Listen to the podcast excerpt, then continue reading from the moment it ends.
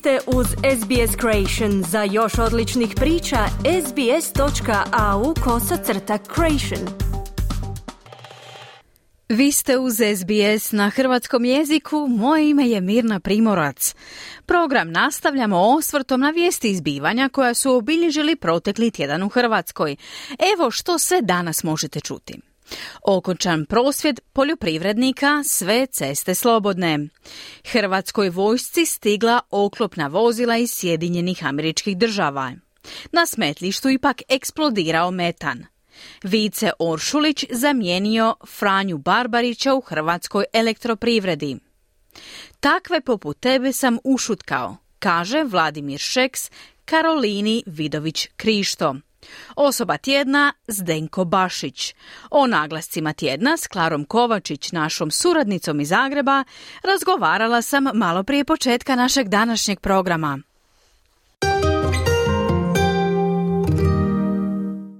Dobro jutro, Klara. Dobro jutro.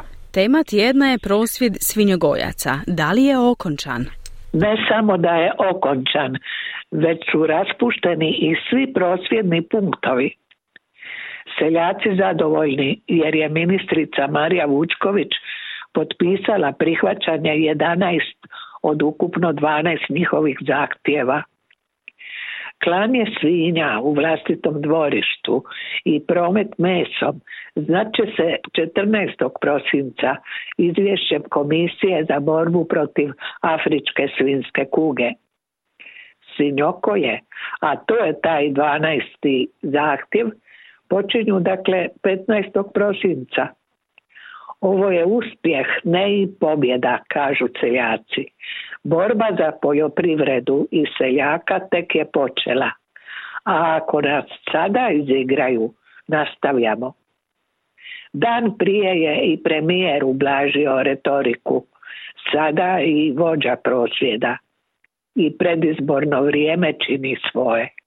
A Riječka luka prima američka vojna vozila. Kupljena su od američke vojske, nisu nova. Stiglo je tek prvih 22 od 89 oklopnih vozila pješaštva tipa Bradley. Vozila će se obnavljati u našem Đuri Đakoviću u Slavonskom brodu. Remont svih kupljenih vozila trajat će do 2026. a za cijelu pošiljku Hrvatska je potrošila $145 milijuna. Svako je vozilo teško 27 tona, brzina mu je 56 km/h, uz tročlanu posadu prima i 6 vojnika opremljenih topom s izbacivanjem 200 metaka u minuti. Proces obnove i remont uz naše stručnjake pomaže i Nacionalna garda Minnesota, s kojom već imamo suradničke odnose. Klara, što se zna o odlagalištu smeća u Jakuševcu? To da je ipak došlo do eksplozije metana zbog odlaganja mješovitog i biootpada, pokazala je istraga, što je premijer popratio mirnijom retorikom. Odgovoran je Zagreb, ali podupiremo rješenja i dajemo doprinos. Premijer je predložio i novog direktora HEP-a, zar ne? Vice Oršulić privremena je zamjena Franji Barbariću, jer se nakon 6 mjeseci raspisuje novi natječaj za 4-godišnje trajno rješenje. Vice Oršulić je član uprave kao i Franjo Barbarić, pa oporba pita je li to u redu s obzirom na odgovornost u aferi plin za cent. Odgovornost još nije ni utvrđena.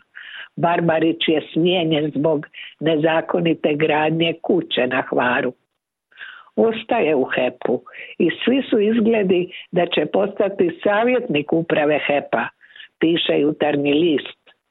Ništa se nije dogodilo, osim što je jedan HDZ-ovac zamijenjen drugim, kaže oporba u Saboru.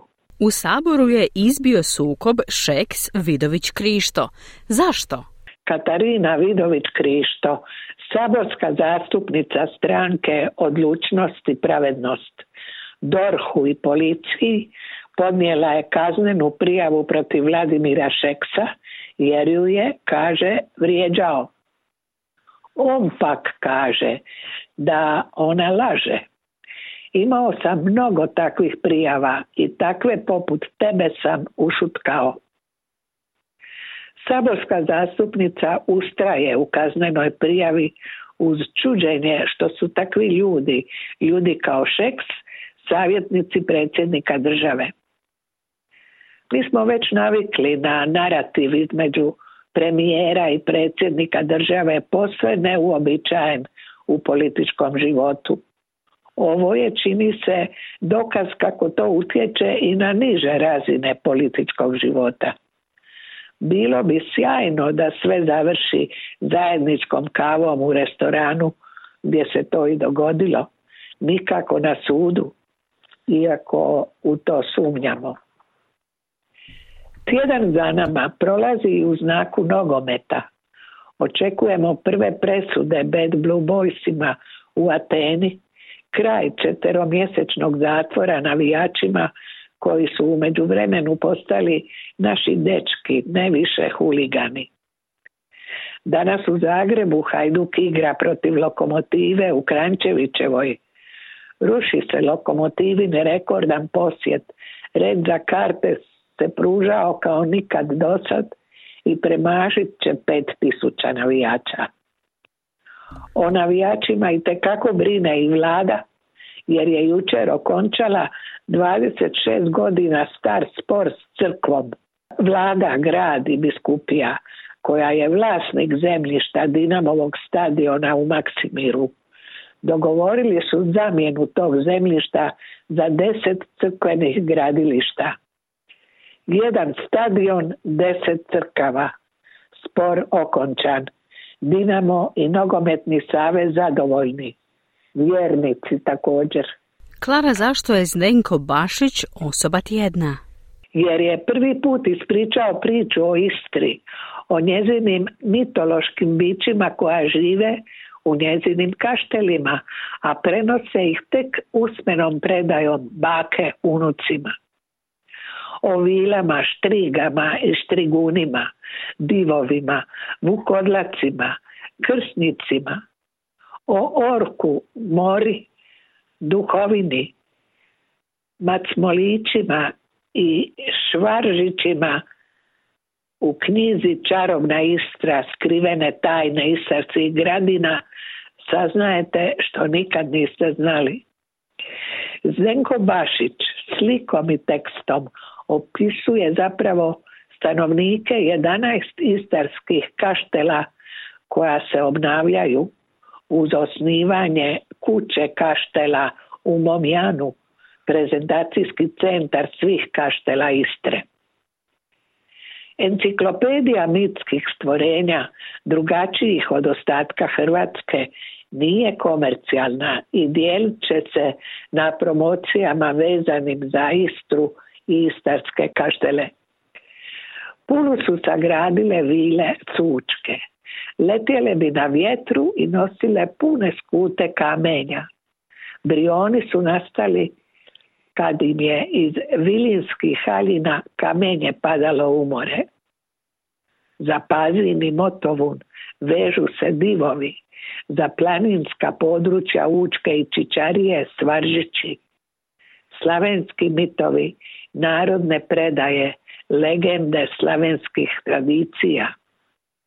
Tražio sam dijete u sebi koje se oduševi kada hoda među kamenim zidinama koje još u sebi skrivaju tajne, kaže Zdenko Bašić. Nabasao je i na neka skoro izgubljena mitološka bića. Na Švaržića, o kojem su pastiri Sučke prepričavali priče.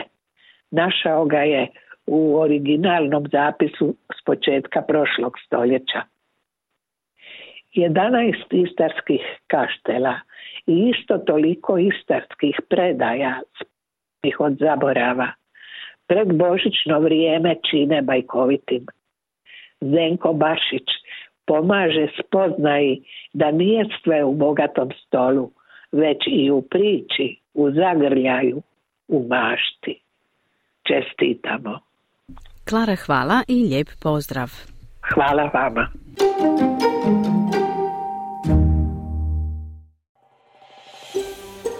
Želite čuti još ovakvih tema?